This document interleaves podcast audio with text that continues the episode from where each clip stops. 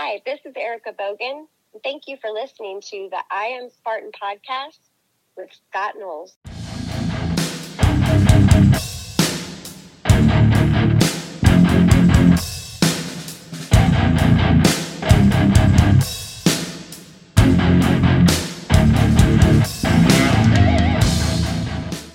I am Scott the Fane Knowles, and you're listening to another episode of I'm a Spartan OCR podcast. What's up, everybody?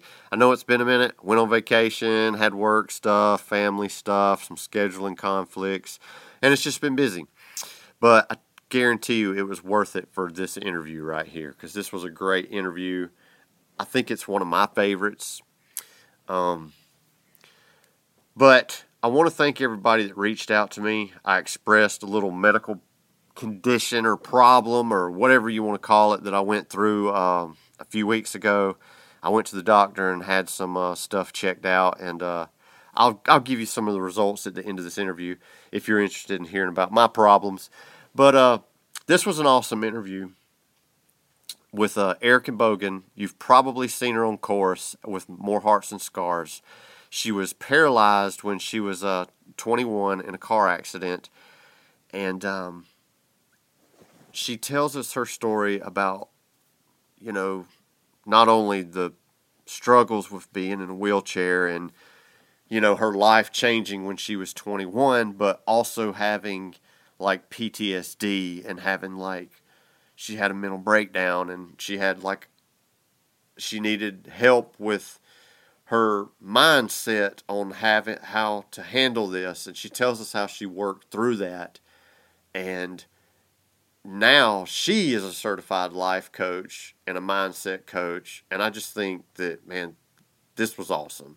This story was awesome and it's powerful. And I hope everybody listens to it because I just think that Erica had an awesome story to tell. And this this was absolutely one of my favorite interviews. And also, she also had some awesome news where she was telling us where in a few, well, I think she said it was like uh, maybe a couple of months, they're going to uh, Mount Kilimanjaro to summit it. And she's doing this with a group of people to bring awareness to suicide in the dis in the disabled community because unfortunately there's there's not enough. And uh, she tells us all about that too. If you've ever listened to one of my episodes this is one of the episodes to listen to. Here's the interview with erica bogan Erica Bogan, how are you doing today? I'm wonderful. How are you?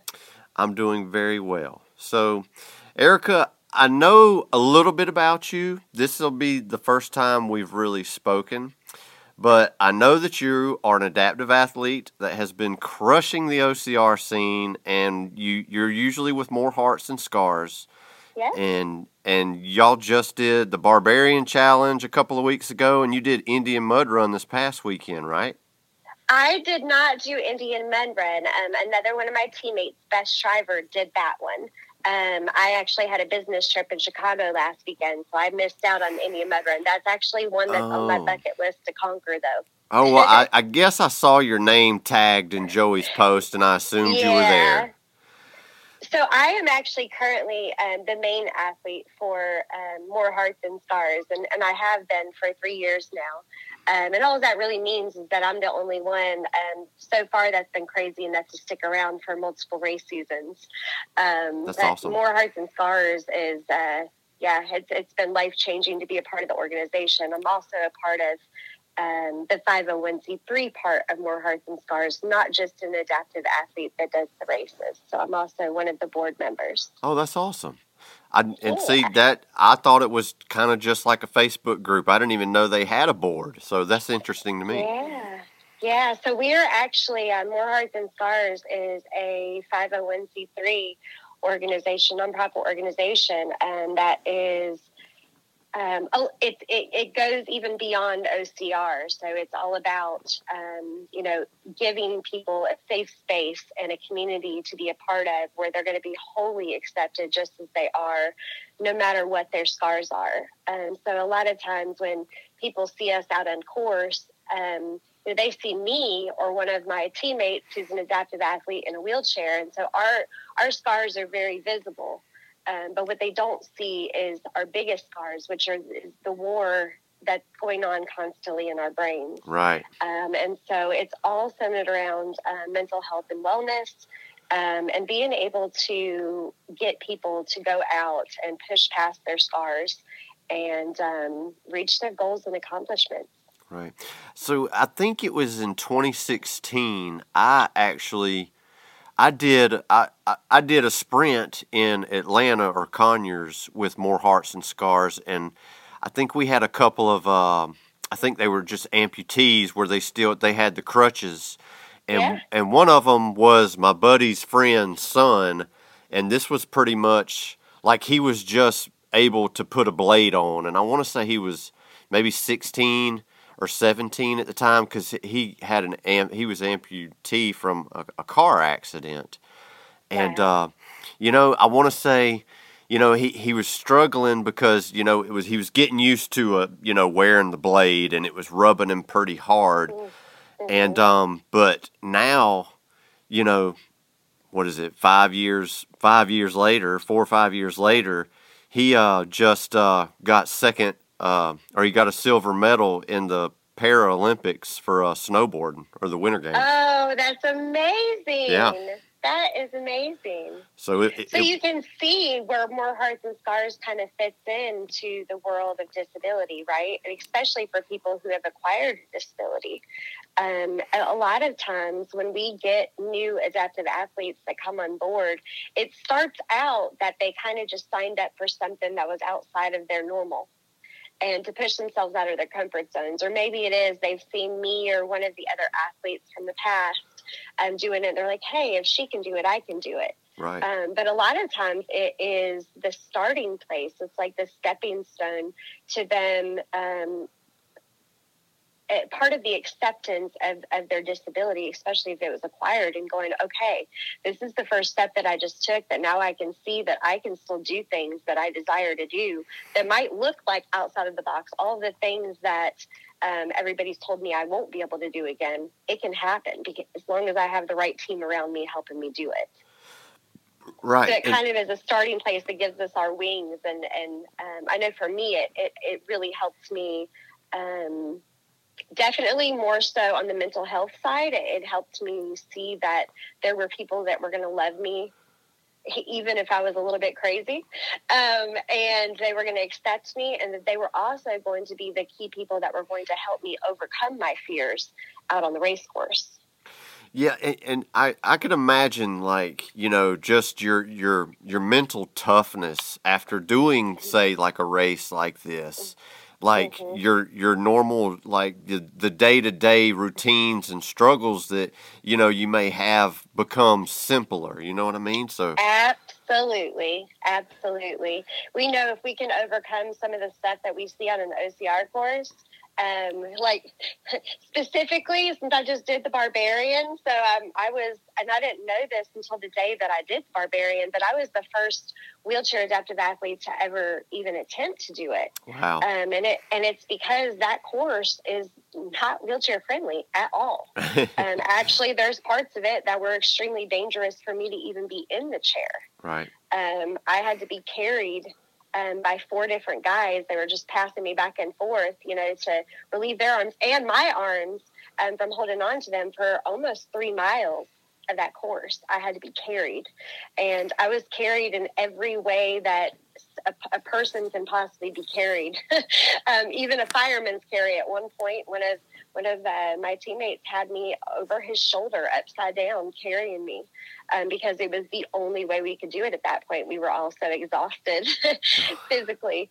Um, but it, it's funny because after I did the barbarian, then I had something here in, in my in my regular personal life that happened that normally before I did the barbarian challenge, I probably would have freaked out and cried and been stressed out about it and like, how am I going to get through this? How am I going to figure it out?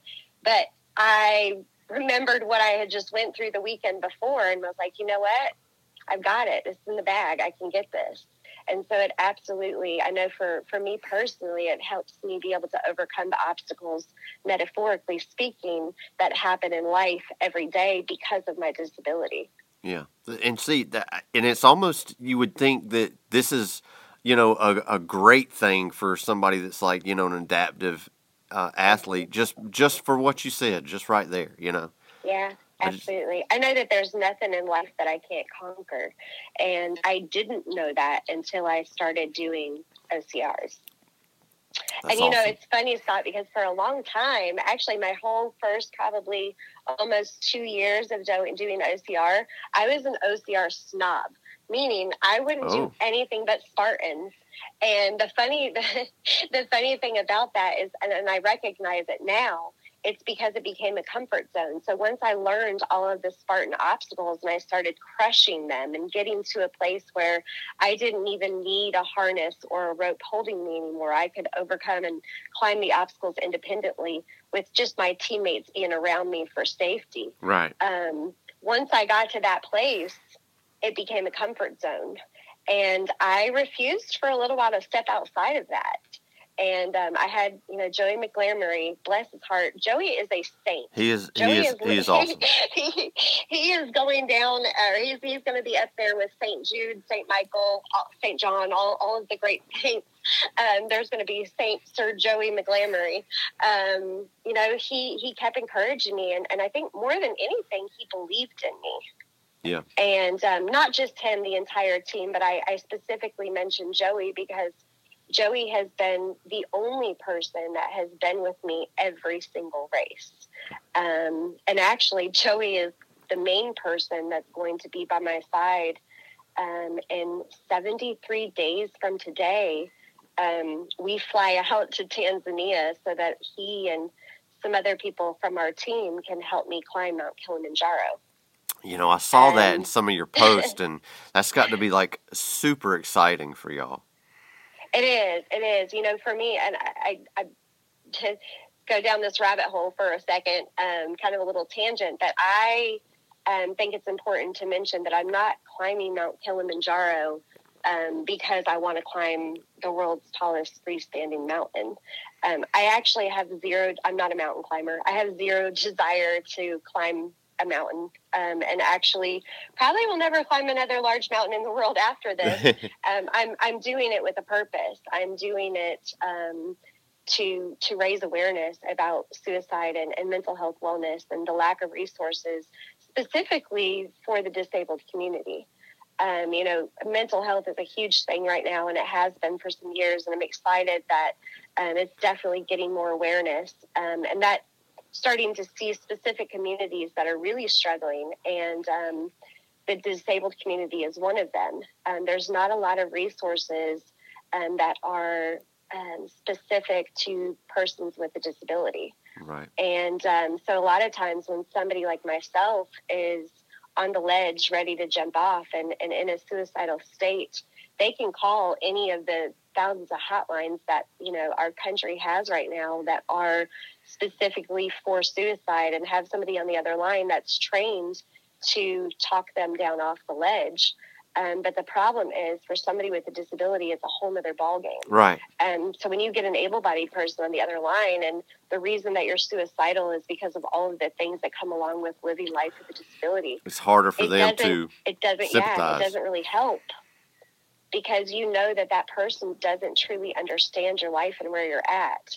And, you know, maybe it's because of chronic pain and, um, you know, waking up every day and fighting your body and, and literally fighting just to get out of bed because you're in so much pain that you just want to stay asleep or not wake up at all. Hmm. And um, so that is where my heart is, and that's where my passion is, and everything about me is all about mental health wellness, and and and again specifically in the disabled community. Now, I will tell you, so I'm I'm a mental health coach. That's what I do for a living, my nine to five job. Right. Um, and currently, um, I have probably about 50 50 of my client base. I, I also coach able bodied people um, because I also am um, um, very well knowledgeable when it comes to the invisible scars, so the mental health side of it, specifically PTSD, um, complex PTSD. And, um, but I can tell you that my clients that have disabilities, um, it's, it's a whole nother ball game when I'm coaching them And um, the difference is they know that I fully get it. I understand it. Right. I understand every single thing they're going through. And um, it helps, you know, me not only build rapport, but give them a safe space to cry or even bitch about, you know, this life. So a lot of times we have a lot of pressure on us as people with disabilities, specifically if we're really out there in the media and open about, vulnerable about um, our, our life um, because we get people telling us every day, all the time, how we're their inspiration and we're their hero.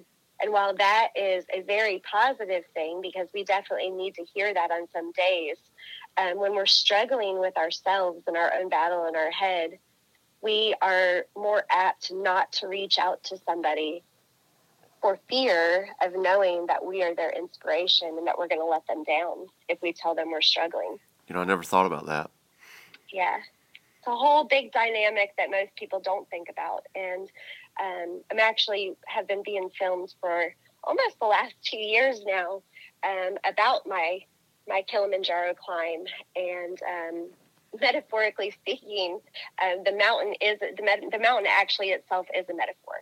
Um, so it, it's really the biggest battle for me is getting there. And I say that because so logistically, I can buy plane tickets, I can you know, get my visa, I can prepare um, physically to go climb this mountain. But the biggest challenge is the mental part of it and overcoming that mountain and conquering it. Right. Um, so anyway, um, I, yeah, that's kind of how I fell in love with More Hearts and Scars and how I became a part of this. Um, initially, um, when I came into OCR, it was just by chance. Um, actually one of my mentees, one of the people that I mentored after she was injured um, with a spinal cord injury, she had been doing. Um, she actually had her got her trifecta. Um, I believe in 2018 with More Hearts and Scars. And I remember her posting posts of, of her Spartan races and, and like, wow, that's so awesome. And just being so proud of her for going out there and doing what she loved and conquering all of her um, invisible scars out on course. Um, but she just happened to one day reach out to me and was like, "Hey, you know those races that I do?" And it's like, "Yeah, those med races." And she's like, "Yeah." She's like, "How would you like to do one?" And I was like, "Yeah, sure, why not?" Awesome. Famous last words. Um, now you're addicted. I, yeah, I, I, truly did not know what I was signing up for. I mean, I'd seen videos from people doing Tough Mudders, and I kind of knew what it was, but I didn't really know what it was. Um, I thought, oh, like you go out for a 5K and you play in the mud and do some little obstacles and you're done. Um, I never ever um, realized how mentally challenging it would be um, because there's a whole bunch of things that come along with doing it with a disability. And I'll get into that in a minute. Um, but I was like, yeah, sure, why not? And she's like, all right, call this guy named Zach. Now, Zach Papen um, and Wendy Papen, um, well, Actually, Wendy's last name is not Papen anymore, but I can't think off the top of my head what her new last name is because she is remarried, but they are still um, uh, amazing partners when it comes to being the co founders of More Hearts and Scars. Um, I had no idea. So she just says, call this guy named Zach. And I'm like, okay. So I give Zach a call and and he's like, "Hey, you know, how how quick can you come up to to um, Asheville, which is where our headquarters is?" And like, well, I can be up there in a couple days. He's like, all right, you know, come on, we're going to go up. I'm going to get you in the chair. We're going to do a little run through the woods and maybe go down by the river and um, give you a little taste of, of, you know, see how it works out, how you feel in the chair. I'm like, okay, great. So I drive up to Asheville, which is, um, I'm in Charlotte, North Carolina, so it's about an hour and 45 minutes. I go up and I, I meet Zach, and here's this big burly Viking looking dude. Um, he, it, I found out very quickly is, is a huge teddy bear. Yeah, yeah. And uh, I fell in love with him. I mean, from the first moment that I, I gave him a hug, just fell in love with him. Like, okay, he's supposed to be in my tribe. He's supposed to be in my life. And um, he did. He put me in um, Excalibur, which is the chair that I use to do uh, my races. Um, it actually happens to be the same chair that Joe De Sena himself sat in when he decided to open up um, his his races, the Spartan races, to adaptive athletes. Oh wow! And um, I get in the chair and Zach takes me down this little paved path in this park. And I'm like, oh, we, you know, this is a lot of fun. And he takes me down this hill into this river. And I remember it was really cold, and but it, it, wasn't that big of a deal. We kind of like crossed it real quick. And I'm like, okay, yes, I can do this. You know, it's a little out of the box, but I sign up for anything that's out of the box. So I can do this. This will be a walk in the park. Well, I didn't realize, uh, well, full first, I we do all of this, and Zach says, "I'm like, all right, when's the race?" He's like, "Oh, this weekend." Uh. I'm like, all right, all right, cool. So it was the Charlotte race, and um, I didn't realize that what I had signed up for for my first race was a super. And even if he had told me it was a super, I didn't know what that meant because I didn't know anything about Spartan. So I get to the race venue. I've got my videographer with me who um, had also he had done one Spartan before, so he was prepared. He knew what it was, and and now I know why he was laughing at me as I was getting ready and talking about like how this is going to be a blast and it's going to be so easy, and I was just excited. Oh, the super turned into eight hours of misery and almost being hypothermic and um, not being able to go to the bathroom because I didn't realize. So I have to, this is something that most people don't know about people with spinal cord injuries, but I have to use catheters to be able to go pee. Right. And I never thought it through that they're not going to have porta potties out along the course. And when they do have porta potties, more often than not, they're zip tied because they're for the volunteers, so they have to keep them clean. Right. um, had no thought whatsoever that I was going to have to sit in the mud and catheterize myself to go pee. I bet that was exciting. Um, oh, it was terrifying. it was terrifying. I'm like, how am I going to do this? And by the time I actually had to pee the first time, I was so covered and caked in mud that I physically couldn't do it myself. And so I had to have a stranger who I had just met that day that was on my team, who now is one of the most important people in my life, catheterized me. So there was a whole other element to that psychologically, wow. having to have somebody do that for me um, that I literally just met out on a race course in the middle of the woods in the mud. so just that being said, it was very mentally challenging. And by the time I got to the cargo net A frame, which was the last obstacle before we crossed, you know, did the fire jump, I was on top of the A frame, crying my eyes out, shaking. I was exhausted physically and mentally, and I was looking at Zach in the eyes and going, I can't do this. I can't do this. And at that point, I was terrified. I didn't know how I was going to get down off the A frame. Um, and I remember Rob Robert Lyday actually, um, one of the, well, he used to be the main MC for. He just um, recently stepped down as the main MC. Right. He's still a part of Spartan, but Rob actually he was the um, MC that day, the announcer that day, and he walked up, and he's also, I have to say, a knight for More Hearts and Scars. So he's a part of our leadership. Um, but he climbed up to the top of that A frame and helped Zach carry me down because I was so scared. um, awesome. So there were lots of tears at the finish line. And um, after I cried it out and got my FitAid and my banana, I remember looking at Zach and Joey and going, when's the next one? Wow. Um, because I couldn't believe that I mentally and physically made it through that. And I also knew in that moment that I had found my tribe. Mm um, those people now, every single person that did my very first race with me, are some of my closest friends and what I like to call my chosen family. Those are the people that I know when I'm not okay. I can call them and they're going to hold space for me. And so I gained not only confidence in myself and my ability and my mental toughness, but I gained a whole family, an extension um, of, uh, of my family. So, uh, yeah, that's my story of how I came to be with More Hearts and Scars. and then the rest has been history. Um, like I said, I'm, I'm now the main athlete and um, a part of the board of directors for the 501c3 for part of it. Um, and I take some of our newer adaptive athletes that come in, you know, if they have any kind of mental health scars that they need to work through, um, I kind of take them under my wing and I coach them um, and I, I, take them on pro bono.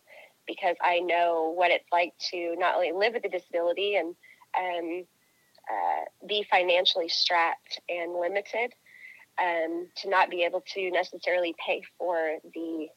So a lot of times when somebody signs up for coaching or even therapy, at that for that matter, um, they're investing in themselves because it is an extra cost. And right. coaching is not typically covered by insurance, unfortunately.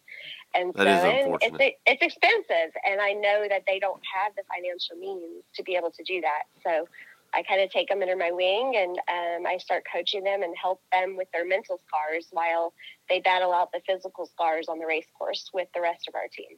Hmm. Yeah, that is unfortunate about insurance too, you know. It is. It is. Our system is so broken, especially our healthcare system. And you know, there's I, I talk been talking about the challenges of living life with a disability, and there's a lot of things that most people, unless they have been up close and personal with life with a disability, whether it's them themselves or a family member or a close friend, they don't really know the things that we go through that also negatively can impact our mental health. Um, you know, something as simple as being able to get a wheelchair that is custom made for us so that we don't end up with pressure sores that right. can cause us to go septic and then, worst case scenario, actually die. Um, or being able to get the right mental health services that we need. Um, a lot of times, people, if they can't get the right mental health services or um, you know, maybe they have to jump through too many hoops because of insurance to do that. They turn to addiction. They turn to substances, mm. and um, we know that that never ends up ends up well either. No. Um, so there's there's just a lot of things that go along with being a disability um, or to living life with a disability. Um, I can tell you that I would like to believe, and this is my choice of mindset that life is what you choose to make it. And I can tell you a million and one horror stories and sad stories about living life with a disability. But as my friend and teammate One Leg Beef says, nobody wants to hear your sad story. There's also a lot of very positive things um, that you have to be in the right mental space to be able to choose to see the positive. Right. If that makes sense. It does make sense. but I, I, you know, I was reading your bio, and I, I, I did actually want to hear, you know, if if you're willing to tell it, you know, um, how you become to, you know, and be in a wheelchair because I thought it was, it was a good story, and you said when you um you woke up that you you wanted to, you decided to make the best of it, and I I would like to I would like to hear your story if, if you don't mind telling it. Absolutely. it. Yes, no, I'd love to share it. Um, so I was injured 20 years ago at the age of 21. Um, hey, we're same age. Accident caused by domestic violence, and um, when when I say a car accident caused by domestic violence, you know the Reader Digest version, because I don't like to get so much into how it happened. Right. Um, as opposed to, I think the important part of my story is what I've done after and the choices that I have been trying to intentionally and consciously make um, around my life. Um, but the Reader Digest version, I, I um, was in a um, not very good relationship, a very toxic relationship. And we definitely, I think, we're both toxic.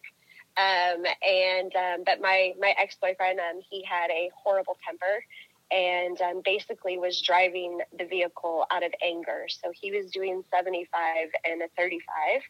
And um, we were arguing back and forth, and he went to hit me and lost control of the vehicle and overcorrected. And the mm. car flipped six times, and I was ejected from the car. Um, they, they estimated about 75 feet and my body hit a tree, which is what broke my back and caused mm. me hmm. to have a spinal cord injury. So um, I have what is called an incomplete spinal cord injury, which basically means that my spinal cord was not completely severed, but initially I could not move or feel anything from the belly button down. Um, I also had a traumatic brain injury oh, no. and was in a coma for about two and a half months. Wow. Um, my family didn't know. They were initially told that it would be a miracle if I made it past 48 hours. And at that point, I was on total life support. I had been life flighted um, to the hospital, to the nearest trauma center um, here in Charlotte. And um, I they had to defibrillate me. I think twice. They lost me twice in the helicopter on the way to the um, on the way to the hospital. So my injuries were so significant. Specifically, my brain injury was so significant that they weren't really sure initially until they were able to get me in to do brain scans what my outcome was going to be. Um, obviously, I lived past that 48 hours, and um, when I came out of a coma, um, I had cognitively, I had my long term memory. Um, I did not have short term memory almost whatsoever. Um, I was kind of like um, being around the girl on 50 First Dates, the movie with Adam Sandler, where I would repeat myself and um, I wouldn't remember from day to day what I did the day before mm. um, necessarily. And so um, there was a lot of cognitive um, therapy that, that went along with um, my physical therapy. Um, I can tell you that once I they took me off of all of the like the respirator and they took my tracheotomy out and I had my, my voice and a little bit more freedom from wires and uh, monitors. Um, I was not a very nice patient, and sure. the hospital was really ready to get me out of there. Mm. Um, I fought them tooth and nail, but a lot of that was I was I was not angry at them. I was angry at life. Right. Um, I was angry at God. I was, um, yeah, I was not in a good place. It was a very hard thing for me to accept when the doctor said you will never walk again. Um, and initially, I didn't want to accept that. Um, we can fast forward a little bit. It was probably about four or five years after um, I was injured that I started to see that, like, I was going to be the only person that could um, literally create my own reality and um, it didn't hope to happen overnight. I actually never even got into therapy until about four years ago. Wow. So I went many, many years um, putting a mask on, so to speak. And um, I, I, held the title of Miss Wheelchair America in 2010, and I um, was a recognized disability advocate. But my life here at home was it was very black and white. So I learned to put a mask on when I was in the media and when I was doing things in my advocacy work, which I, I have to mention my advocacy work and giving back to other people who got injured after me or who were already in the disabled community. That is what gave me my wings and that is what started to get me to change my life was being able to help other people um, so through so when you say you were you had to put on a mask to kind of so are you saying like you were kind of you were still kind of like in a depressed or angry state oh, yeah. at home I was but you were most, you were acting yeah. like you were good with it in the public oh, yeah. light yep absolutely absolutely you just hit the hit the nail on the head that's exactly what i was doing and that's what i mean by that um, i um, you know, people, I, I, I, it was a lot of it was um, the fact that I hadn't had therapy um, and never had been able to really deal with what had happened and, and come into full acceptance of this was my life. Um, and so I saw very early on the dynamic that I was talking about early in our conversation about how people would tell me, you're such an inspiration. Like every day that I wake up that I don't want to get out of bed, I think about you and all of the things you're doing in the disabled community and, and in your community in general. And I know I don't have any excuses. And, and while I needed to hear those things, that mm. put me in a place where I felt like I couldn't let those people down. And so publicly, I had to put that mask on and act like everything was great. Right. Um, but everything was not great. And um, my home life was totally different. And um, I went through a series of, of horrible, toxic relationships Mm. Um, it was like a pattern that I kept repeating for many, many years. Do you um, like the bad boys? Is that, is that the problem? I yeah, yeah, absolutely. My dad used to say all of the time, "Stop dating thugs. Stop dating thugs."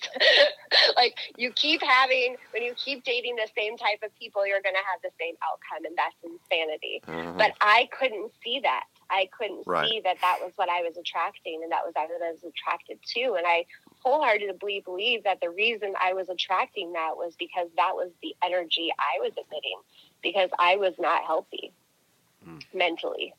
And, um, you know, I, uh, I, I, more often than not, when life would hit me, um, I was suicidal.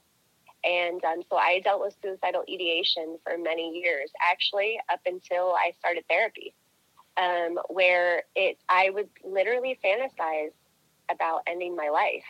And the only thing that kept me from doing that was my children and knowing that I couldn't transfer my pain onto them. Right. Um, but I lived a very unhealthy life for many years.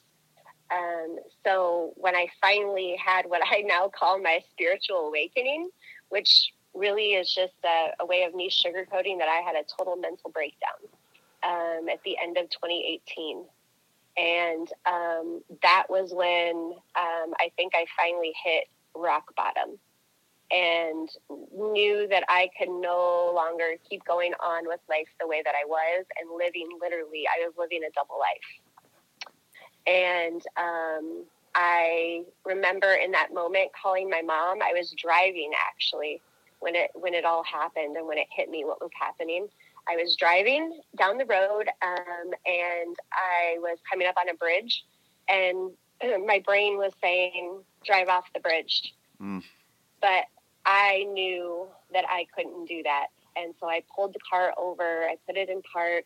I called my mom, and I was just crying. And I'm like, "Mom, I don't want to die, but I am not okay, and I need you." And my mom knew just by talking to me that I wasn't myself. And um, I got I got back to my house, and my mom came and stayed with me, and got it. She was the one that was proactive and got on the phone and started calling my doctors and going, something's wrong. This, you know, this isn't her normal depression, and um, I need help. And I remember even begging them to um, admit me into a hospital and um, I I knew that I wasn't okay, but I knew I wanted to live. Right. And um, they got me with the right counselor, and um, they got me on the right medicine um, because I did need an antidepressant to be able to help me. Um, which I think um, is something that's not talked about enough, and it's something that nobody should be ashamed of. you know, I, I look at that along with therapy as a tool to be able to overcome that that war that I keep talking about inside of your head. And I don't think that anybody should ever have shame if they have to um, take medicine to help with whatever mental illness or whatever battle they have. Um, but when I once I got into therapy, I actually got a formal diagnosis of complex PTSD, hmm. and um, that was a game changer for me. Um, once I was able to like go, okay, I'm not crazy. Um, I am operating off of a brain that is very chemically imbalanced and that has lived through trauma that has never been dealt with. And um, from that point on, I actually, um, my therapist started doing what's called EMDR therapy with me, um, which I believe started with combat veterans.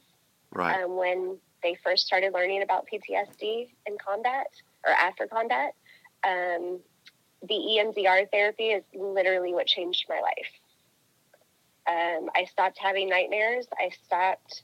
Um, I stopped fantasizing about killing myself, and I started facing my fears and all of my trauma head on.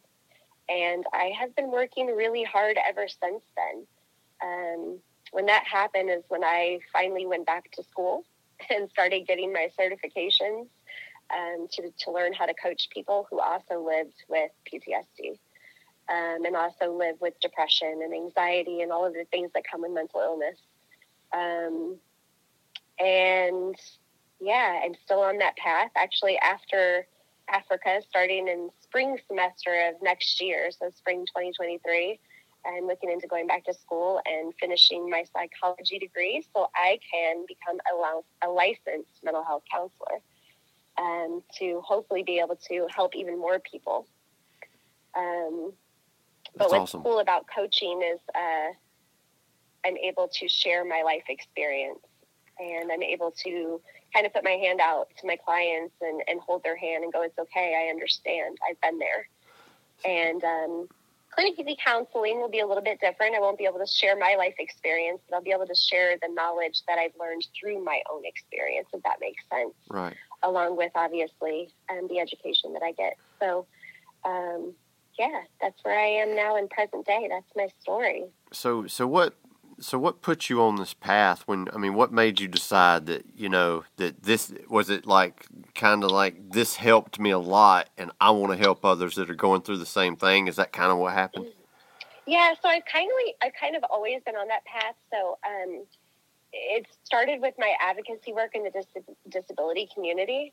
Um, I started to see really early on when I started putting myself out there, and this is before I started therapy and all this, this was years ago um, I started to learn that for me, um, what was healing for me personally is to share what I've been through. Um, I am a firm believer that um, our vulnerabilities are our superpower.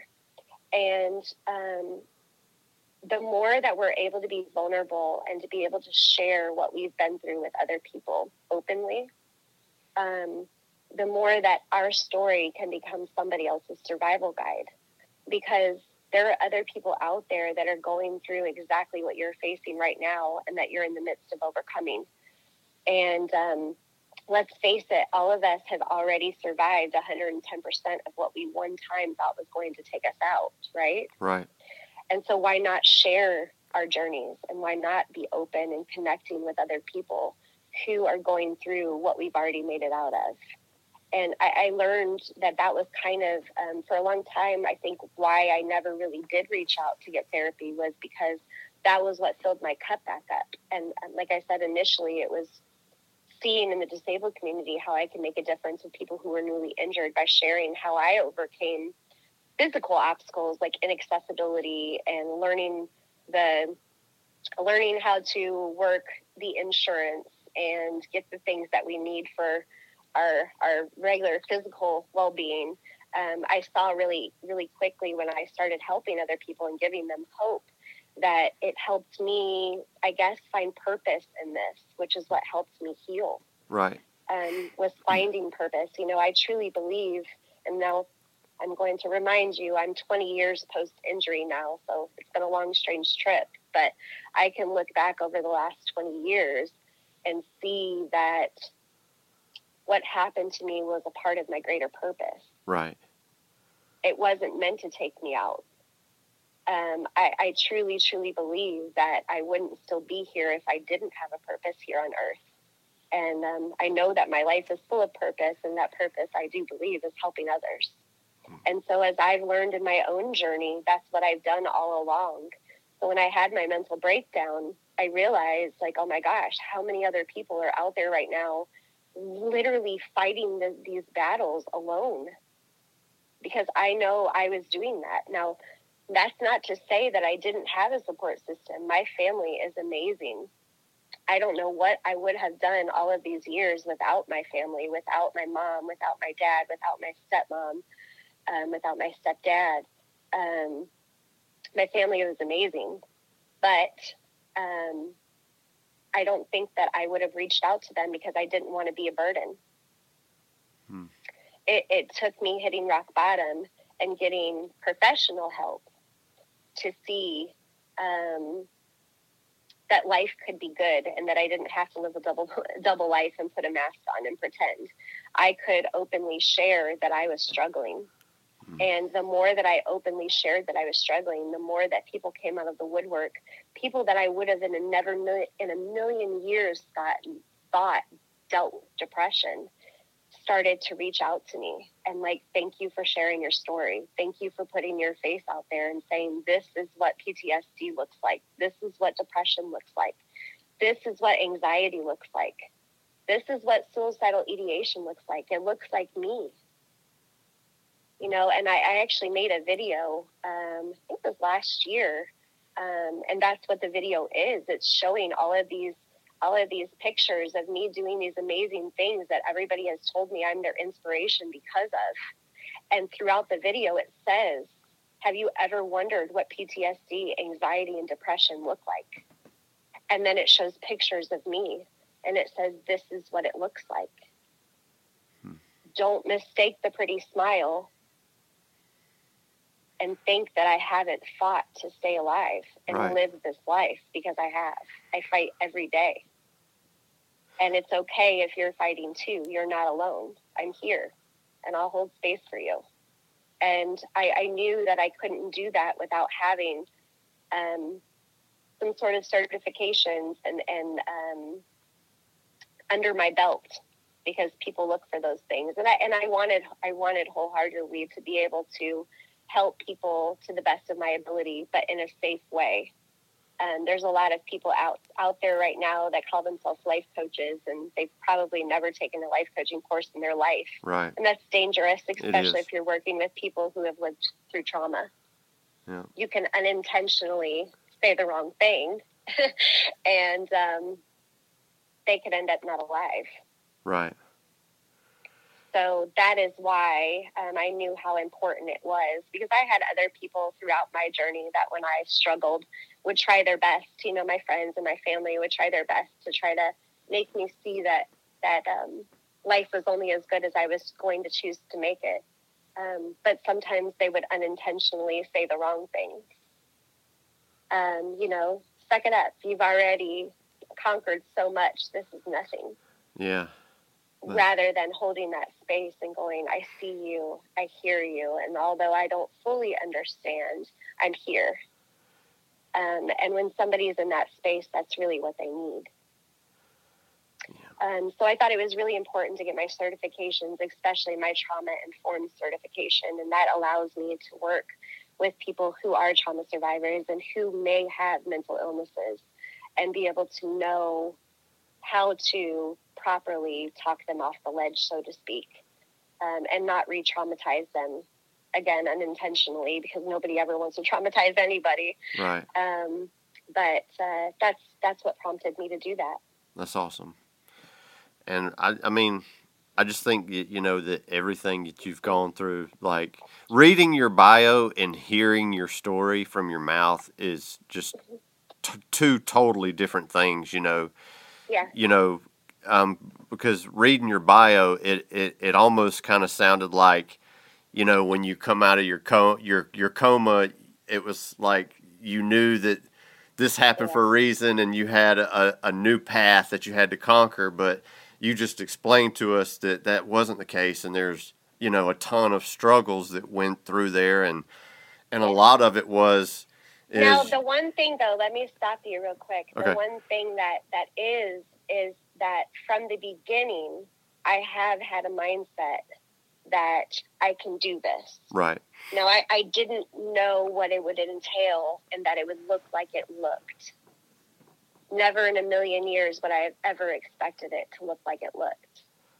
Um, but I also never in a million years ever thought that I would have a mental illness such as complex PTSD right. to work against me.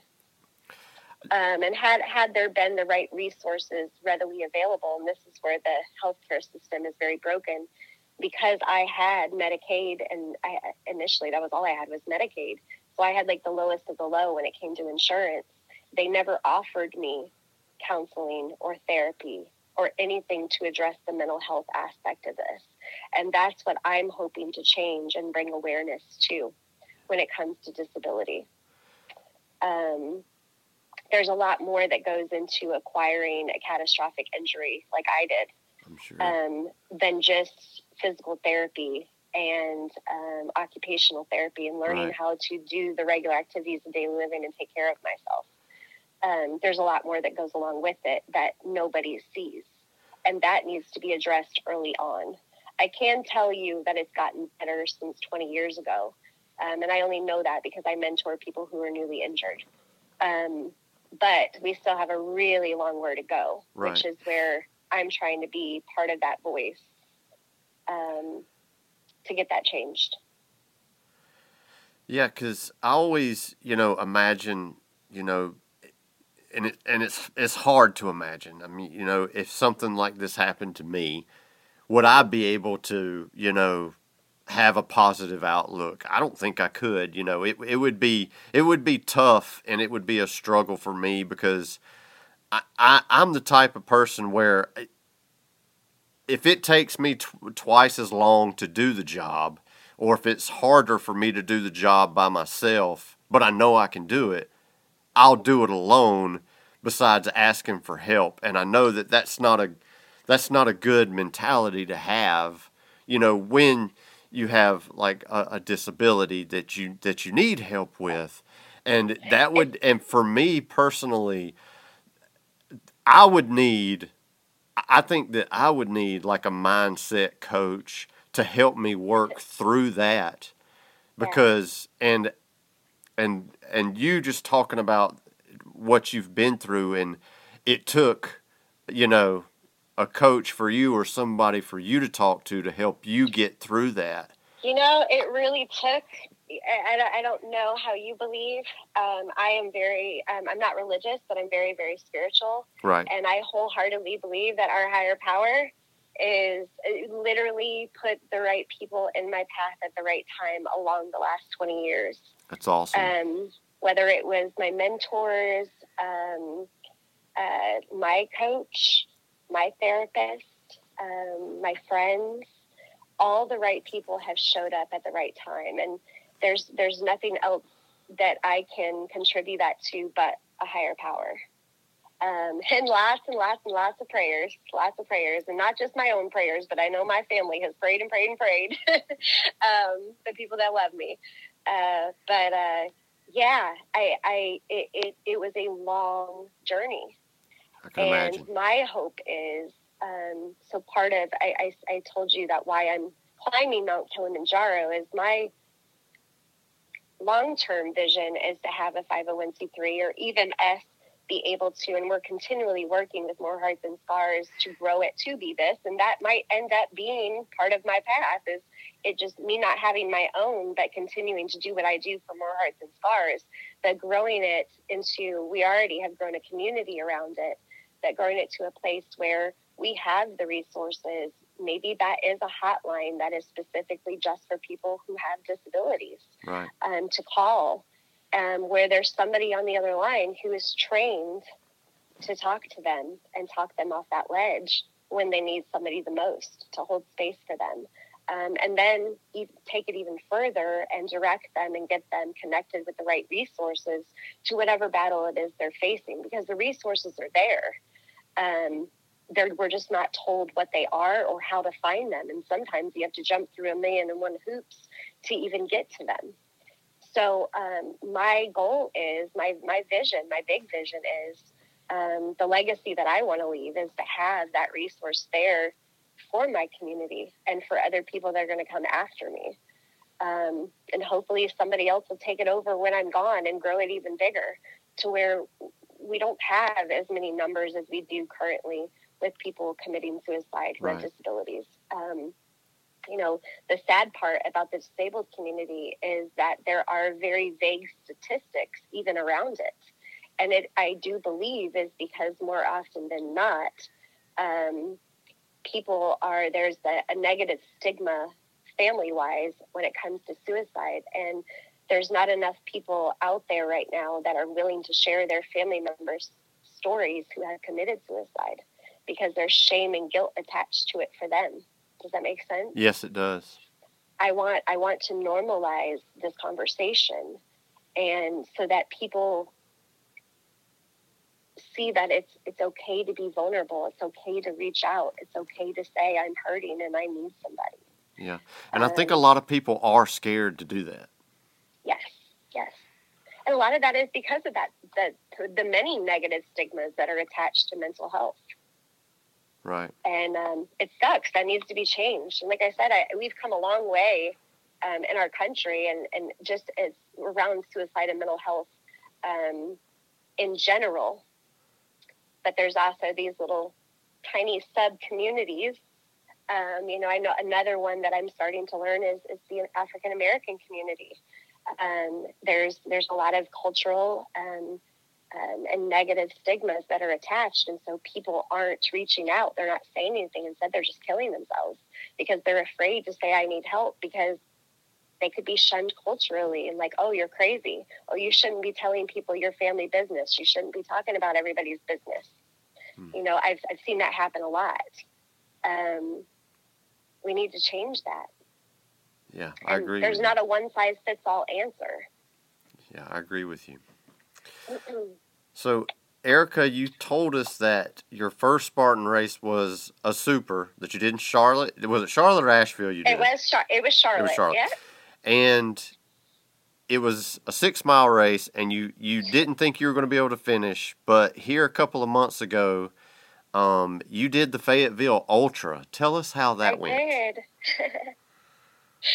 Oh, the Ultra, the Ultra, the Ultra was brutal. and I have to say, there is no way possible that I could have ever accomplished that goal without my team.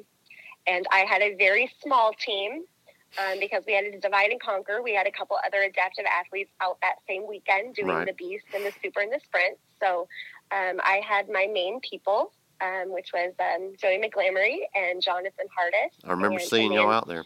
Amanda Kelly, the sober Spartan. Right. Um, my soul sister. um, but they they were my team, and, and literally me and, and the three of them, uh, we we made it happen. Um, and I think it's also important to talk about how different it is for an adaptive athlete to do an OCR race. There are so many other obstacles for us and it's more, so the mental obstacles, the things I was talking about before, having to pee, getting hurt, um, not being able to regulate our body temperature if we're too hot or too cold because of spinal cord injury. Right. There's all kinds of things that go along with it. Um, and I can tell you that we we finished the ultra, and um, it was 12 hours and 38 minutes later. we had um, two flat tires it was a torrential downpour for like an hour where I, uh, my body temperature dropped pretty significantly. And wow. I was at one point saying, like, I don't know that I can do this, Joey. And Joey's like talking me back up. You can do this. We can do this. And you know, it um, was, even though it was a bad rainstorm, the weather was pretty warm too. So that's kind of scary yeah. that you were getting that cold, even though it was so hot. Yeah. Well, as soon as it stopped raining, it got extra hot and humid. Yeah, it did. So, um, and before it rained, it was extra hot and humid. So when it first started raining, I'm like, okay, this is all right until it torrential downpoured. Mm. And then, so, so with having a spinal cord injury, um, our bodies don't regulate temperature, meaning if we get too cold, we can't warm ourselves back up. And if we get too hot, we can't cool ourselves back down. So somebody with a spinal cord injury typically does not sweat below where their injury level is. So my injury was about where my bra strap is. That's where my spine broke. Wow. So anywhere below that, I don't sweat. Oh, wow. So we always have to have extra things out on course with us to be able to cool down if I'm too cold or to be able to keep me dry and warm if or I'm sorry if I'm too hot to cool down or if I get too cold that I can warm up quickly. Um, and we've learned through trial and error because again, disability even is just like mental health it's not one size fits all with disability either. And each of us athletes are different um, each of us have different injuries and we also each have different disabilities. Um, uh, right now um, all of the athletes that are adaptive athletes that are running with more hearts and scars are spinal cord injuries. Um, but that's not always the case. We have had um, other disabilities that we have helped. Um, which is I think is pretty phenomenal. mm. um, we're kind of acceptance of everybody, right. anybody and everybody. Um, but yeah, the Ultra Fayetteville Ultra. So the reason that I even signed up to do that is because at that point, that was the closest thing that I was getting to some of the things that we're going to face um, climbing Mount Kilimanjaro. And the biggest thing was being in the chair for long for a long time. time. Yeah, I think I remember seeing Joey um, Joey and uh, oh the other guy name I can't remember his name, but they were running to the festival area with the with the flat tire, the second one, and he's yeah, Jonathan, yeah, Jonathan, Jonathan, Jonathan. yep, and yep. uh, he was telling me he looked like it, he was kind of aggravated because he said, "Yeah, it's the second one," and I was like, "Man, that sucks." Because then he yeah. had to run all the way back to the festival area and then run all the way back to you. So correct. They had to run an extra two and a half miles there and back, which was the equivalent of five extra miles. Right. Just to change my. So they had to leave Amanda and I in the woods with no chair. Um, we had to sit on the ground, which that's a, that's actually not a good thing for me um, because that could cause me to get pressure sores from sitting on something that's like a hard surface right. for too long. Um, so a lot of the time, um, I was kind of laying on my side in the middle of the woods, um, you know, waiting for them to come back. But yeah, there's a whole bunch of other challenges that come with um, running as an adaptive athlete, or even as a volunteer helping an adaptive athlete. Right. And so, you know, at times when you see us out on course, you'll see us skip obstacles. There's actually a reason why we skipped obstacles and we're not doing burpees. Um, it's a little bit it's a little bit different, and we actually have um, not only Joe De Sena's blessing, um, but even one of the head of OCR um, that uh, um, give us their blessing. And Joe De Sena himself, like I said, has ran a Spartan, his own race, with his legs duct taped in my wheelchair. Um, and he found out really quickly that it was not going to look the same for adaptives, which is part of why we run in the open heat. Right. Is because there are times where we have to cut out sections of the course because it is unsafe for the athlete, or even more so, it's unsafe for the volunteers that are helping with my chair. Well, let me ask you this. On the Ultra Loop, did y'all go through that nasty swamp trench that was out there? so we did not. so, and what's crazy about that, that was after the second flat tire. Oh, wow. Um, and uh, when we came out of the woods after they got the tire fixed, when we came out of the woods and went to go on that loop, um, Spartan staff stopped us and they looked at us and they were like, "You do not want to take the wheelchair up there." Yeah. And so Joey looked at me, and this is this is how More Hearts and Scars kind of works. Is they always ask the athlete first. So Joey looked at me and he said, "What do you think?" And I'm like, you know, at this point, I'm leaving this to you guys because you guys are the ones that are are doing a lot of the work on these steep hills. I mean, those hills, oh my gosh. And then after the rain, yeah. it was even worse. Yeah, did. like there was one, and you'll probably know exactly what I'm talking about, that I had to get out of the chair and go down it on my butt. Actually, Tom Manning was with me, he was like, I got you, Erica. He was right in front of me. He was like, I had to scoot down on my butt. I love Tom so much. But I had to scoot down on my butt and they had to go around and carry the chair down because it was not safe for them to keep me in the chair. It wasn't safe for them and it wasn't safe for me. At that particular loop. So we're looking at each other. Now, mind you, at this point, we did not know that that was the ultra loop. We had no idea we thought that was a little half mile you run up the hill and come back down. Right. So Jonathan looked at us and he was like, Do you want me to run up there and see what it is? And then just come back down and meet you guys. And we're like, Yeah, you might as well do that. He's like, All right, I'll run back up. I'll be right back. We sat there and sat there huh. and sat there and people are coming they're talking to us and they're like oh my god like that was horrific we are so glad you didn't take her up there in that chair and we're like oh God. And at that point, we feel awful because, like, what did we just send him to do? Like, we just sent him to war by himself. and um, he finally gets back down to us. And we're like, oh my God, Jonathan, we're so sorry. We had, so by that point, we figured out it was the loop. We finally got on our phones and we pulled the, we pulled up the map and we're like, oh shit, we just sent him. And that was like a five mile loop. Yeah. So he ran it he gets down and he's like looks like he just came out of Vietnam. He gets down and we're like all profusely apologizing. Like had we known, we would have went with you or we would have skipped it all together. And he looked at us and he's like, I am so glad we did not take her and that chair up there. Yeah. That that would have been a complete shit show.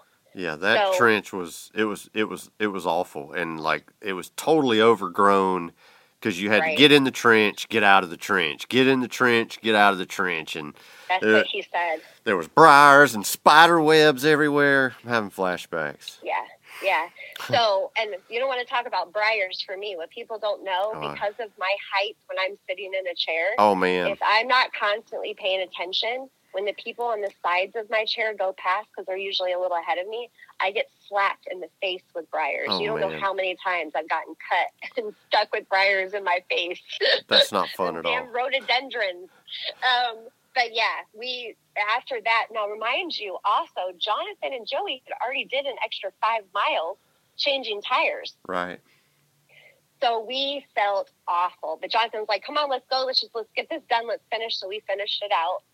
Um, and I, I, when we got to the end, when we got to the A frame, we stopped and waited for my teammate, One Leg Beast, who was doing it also. Um, but we weren't doing it together because in ultra there was no way it wouldn't have been fair to him or me. Right. Um, because him and I had to go at different paces for obvious for obvious reasons. He's an above the knee amputee. He's walking on a prosthetic. And I, rem- I remember seeing him out there too. Because he was pretty much by himself for a lot of it too, right? He took off ahead of us, which he typically does. Um, but we had um, people from our team that had a chair out on course for the first part of the um, ultra for him.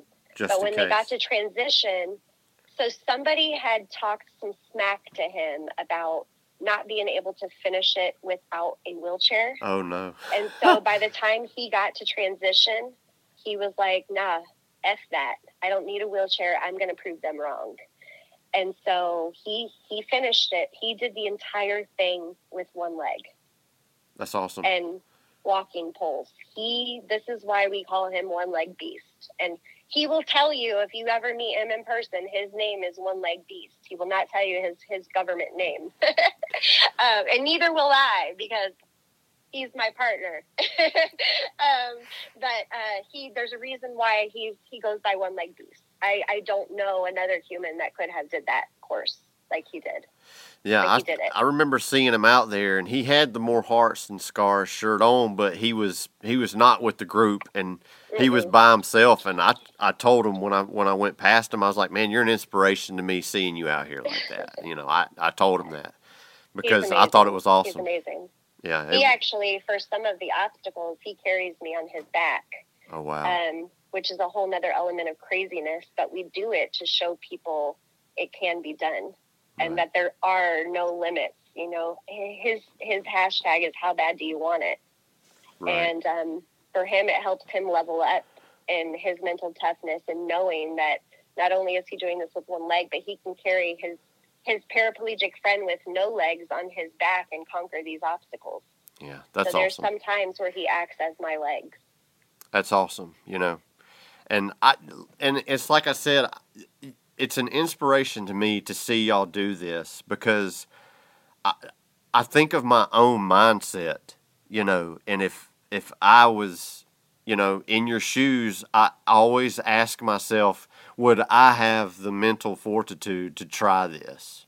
Because yeah. I, I don't know. I, I, I don't know that you know, had had somebody asked me before I got paralyzed, or I seen if had I seen something like this before I got paralyzed, I would have been one of those people just like you, probably going, uh, I don't think I could do that. There's no hell no, there's mm. no way I would do that in a wheelchair.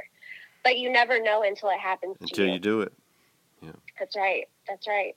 You know, and, and, and virtually how I think that I kept myself alive, besides my children being the number one reason that I never actually went through with ever harming myself um, but the other part of it was knowing that the, my accomplishments, every time I would hit a milestone and I would do something that somebody once told me I couldn't do, anytime I would conquer it anyway, that was like my incentive to like, okay, I have to just keep swimming. I have to keep going because there's more that I'm going to conquer.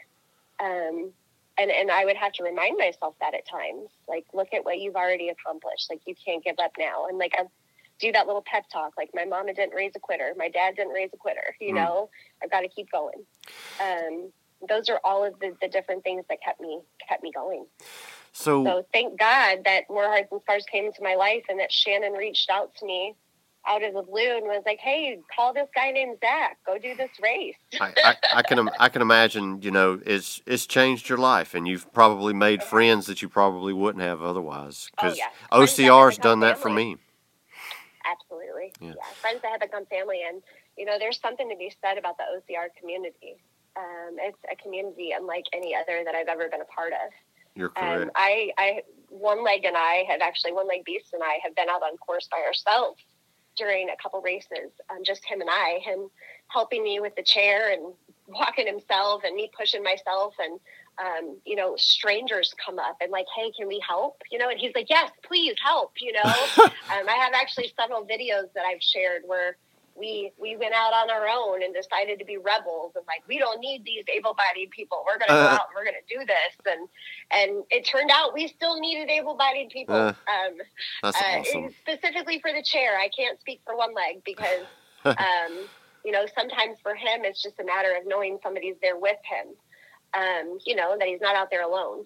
Mm. Um, but for me, I literally physically could not do it without somebody else, Right. and it's always super important for me to tell that to people because everybody's always like, "Oh my gosh, Erica, you're a beast. You're amazing. You're this. You're that," and I'm always like, "I couldn't do this without my team." these are the people that need the pats on the back. They're the ones that are making it possible for me to conquer every goal I set for myself physically out on the race course. Hmm.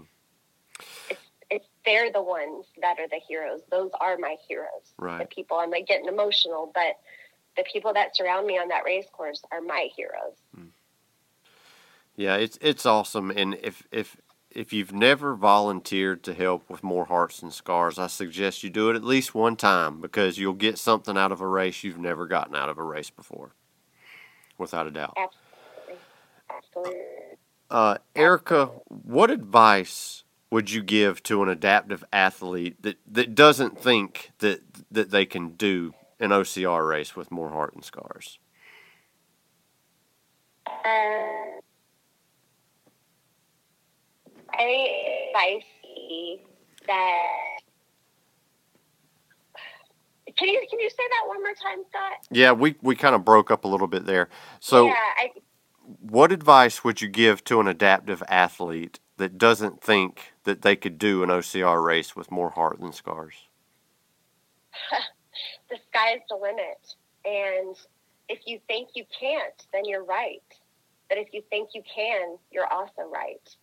Um, you know, we never ever accomplish anything worthwhile when we stay inside of our comfort zone. But everything that we've ever wanted and to believe in ourselves is is on the other side of that fear, right? Right. So once you step out of that comfort zone and do something um, that you think you can't, and you accomplish it with the people around you, um, yeah, it's a, it's a huge confidence builder. So it gives you your wings. Okay. Try it. Don't knock it till you try it. Right. Erica, I told you we was only going to go an hour, but I, I always have a couple of questions that I ask everybody that comes on the show.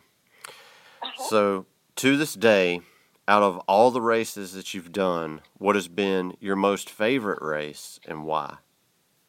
Oh gosh, Black Mountain. um, Black Mountain 2019, actually, my favorite race ever, my favorite course ever.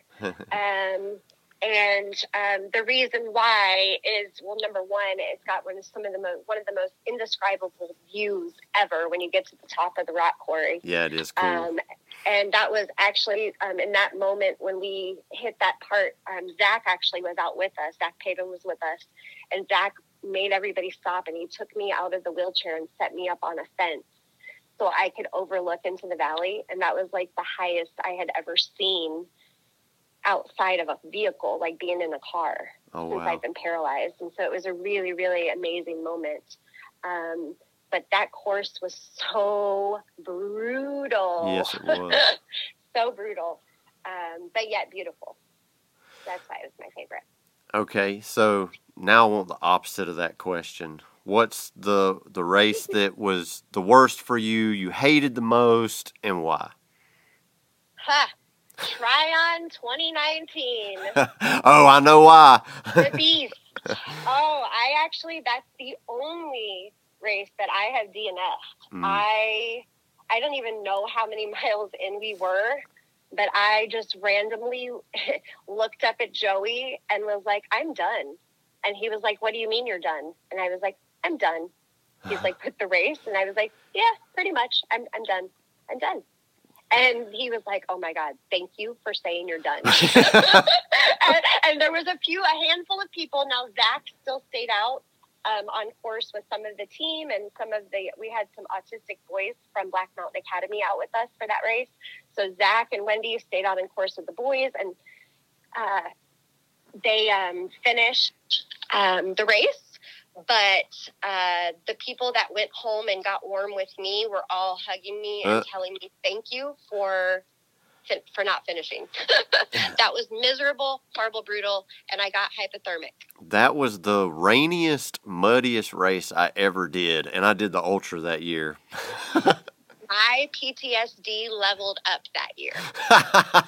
So actually, we were just talking about the Fayetteville Ultra, and part of what triggered me when it started raining and Oh, I no. started getting cold was I automatically felt like we were back in Tryon, and I my I was I was highly triggered to where I, I'm saying. Joey's going, you can do this, you can do this. And I was repeating him going, I can do this, we can do this. The rain is going to stop. I'm going to get warm. I'm not going to DNF. I'm going to do this. yeah.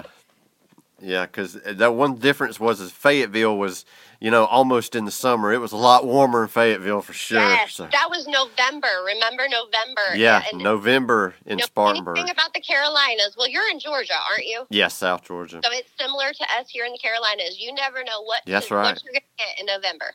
That's right. It was cold in Tryon uh, last year too. You know, I have not been back to Tryon since then because I like now I'm like I hate that course. I will never go back. I will. I'm so jaded. I will never go back. And Garfield Griffith will never live it down because he said, "Oh, it's just rolling hills." Yeah, there's some good hills out there. Yes, yes, It's yes, that- yes, yes.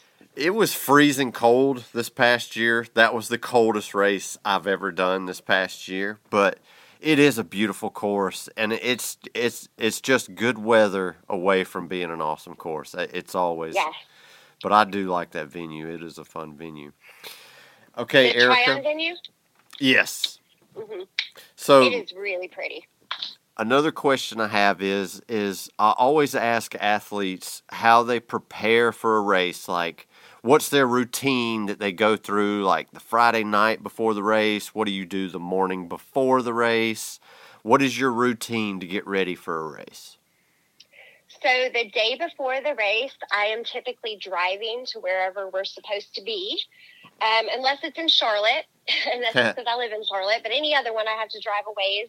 Um, so I'm usually road tripping with one of my teammates. Um, we try to carpool. Usually, I always drive my car though because my car is the best one to road trip in. right Um, and I am hydrating, hydrating, hydrating.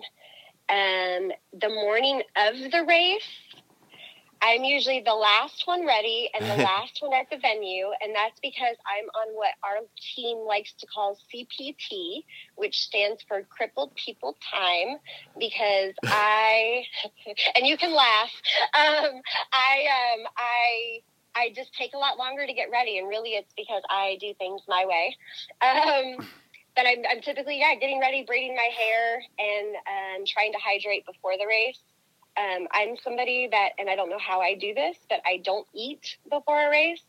wow Um, and typically, the only thing I eat all day is race snacks like jerky and energy chews, and um, it's just the way that I'm I'm able to get through it. I still am not sure how I do it, but it's just what my body's conditioned to do. right But then, as soon as we're done, I'm eating everything in front of me. Hmm. okay this is my last question what is your favorite mindset advice to give to someone or your favorite saying Ah, wow, that's a good one. Let's see. I'm great with questions Yeah, give me a minute because there's a bunch. It's got to be your my favorite one. You can't give me a bunch. Your favorite one. My favorite one. my favorite one would probably be um, you know, life changes, but it, it's how you respond to those changes that determines your next chapter. We're all in control of one thing, and that's our response. I like that. I like that. All right, Erica, I'm totally out of questions. Would you like to tell us like how people can reach out to you if they need some, you know, mindset coaching or life coaching or how they can find you on like Instagram or Facebook? Absolutely. So um, on Instagram, Facebook, TikTok, Twitter, I'm on all of them. Um, my handle is just my name, Erica Bogan, and my name is spelled a little different. My first name is E R I K A, and then last name B O G A N as in Nancy. Um, I also have a website that's all about um, my coaching as well as uh, me as a motivator, as a speaker. Um, and that website is just my name, ericabogan.com super easy to find me. You can actually just Google my name, and um, pages and pages of 20 years will pop up. cool. Well, Erica, I really appreciate you uh, taking the time to do this, and uh, this was a great episode for me. I enjoyed it, and you opened my eyes to a lot of things, and I hope it does that for other people that listen to this as well. Um, and if you don't have anything else, we will see you at the next race. I hope. Yes, absolutely. I'll actually I'll be in um, in Newberry in South Carolina or oh. Asheville-ish race. Yeah, the non-Asheville um, race. that's right. That's right. That'll actually be my last race before uh, we fly out to Africa. Oh. So um, I just want to thank you for giving me the opportunity and for giving me this little platform to share a little bit of my story and um, some more about more hearts and scars. And uh, yeah, I just appreciate you a lot. Oh, well, thank you. And I appreciate you coming on here and sharing your story with us. Definitely. All right. Well, we'll see you in Newberry, Erica. Awesome. I can't wait. Hope you enjoyed the interview. I want to thank Erica again for taking time to talk to us. It meant a lot to me personally hearing her story, and I hope that a lot of people will listen to this and hear it as well. After talking to her, I also want to share with you the uh, National Suicide Prevention Lifeline, you know, that number is 1 800 273 8255. If you're a veteran, press 1. Or 1 800 273 TALK. That's easy to remember. 1 800 273 TALK. But, uh, like I said, you know, if you didn't listen to the last episode and you're listening to this episode, um, almost a month ago. I got up in the middle of the night. You know, day leading up to this night was fine. Everything was normal. You know, I wasn't under eating or under or, or, dehydrated or anything, but I got up in the middle of the night. Long story short, got up in the middle of the night and I just kind of fell down on the way to the bathroom. It was like two o'clock in the morning, and uh, I didn't think nothing to it. I was like, I just lost my balance, you know. I didn't totally just blank out. I just remember falling. And I got up, went to the bathroom, and just kind of felt like I had a cold chill on me. And uh, I was like, man, I hope I'm not getting sick. And it's probably not 30 feet from my bathroom to the bed. And I'm walking back to the bed. Next thing I know, it's lights out. There was no warning.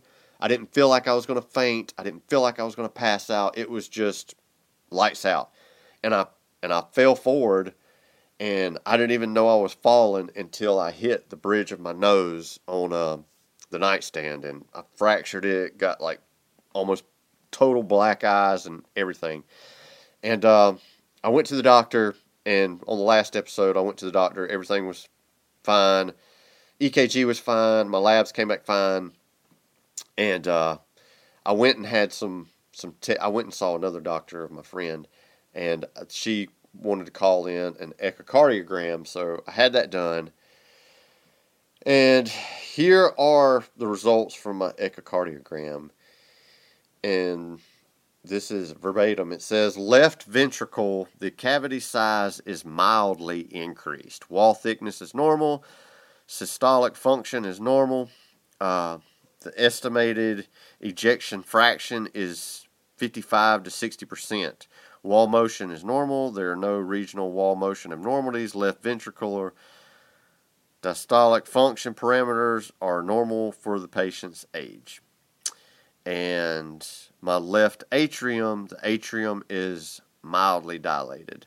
So my the doctor I saw for this, she thinks that this may be the problem why I just I just got up too fast and uh, you know just the blood hadn't circulated good when I just jumped out of bed to go to the bathroom and I fell down, but I haven't had any other problems, but you know, you know, you everybody. I assume this. You know, sometimes you just get up real fast. You kind of get lightheadedness. You know, I mean, I I've had that, but nothing even similar or close to what happened that evening. So it's just really weird. And I actually have an appointment to see a cardiologist tomorrow just to go a little bit deeper down this rabbit hole to see if he thinks there's anything further that I need to test or anything like that. So that's where I'm at with my problems. Um, so, yeah, so I don't remember if we talked about Asheville moving to Newberry on the last episode. I don't think we did. No, I don't think we did. So, it's been announced it's going to be on a farm, so I can only imagine it's going to be like Charlotte because it's going to be in a flatter area and it's the Johnson family farm. And if I look this up right, it only looked like that farm had like 200 acres, but there's conjoining properties that maybe they, I don't I, I looked in local records and it showed just that one deed. They might own the other property around it too. But hopefully it'll be a good course where they can uh, spread out a good super and have some good technical running sections on it. I don't look for it to be um, to have a lot of elevation there at all. I wouldn't think there would be, but uh, hopefully it'll be a cool race. Um, I'm looking forward to it. The area looks really cool. Um, if you're staying in Newberry, I think the venue is only like shoot less than 10 minutes away. I know there was a Holiday Inn that was kind of close by, but not directly in Newberry. I know we got an Airbnb and there was not a lot of them. As soon as we saw what town it was in, we went ahead and booked. Um, it looks like there's some cool restaurants around there.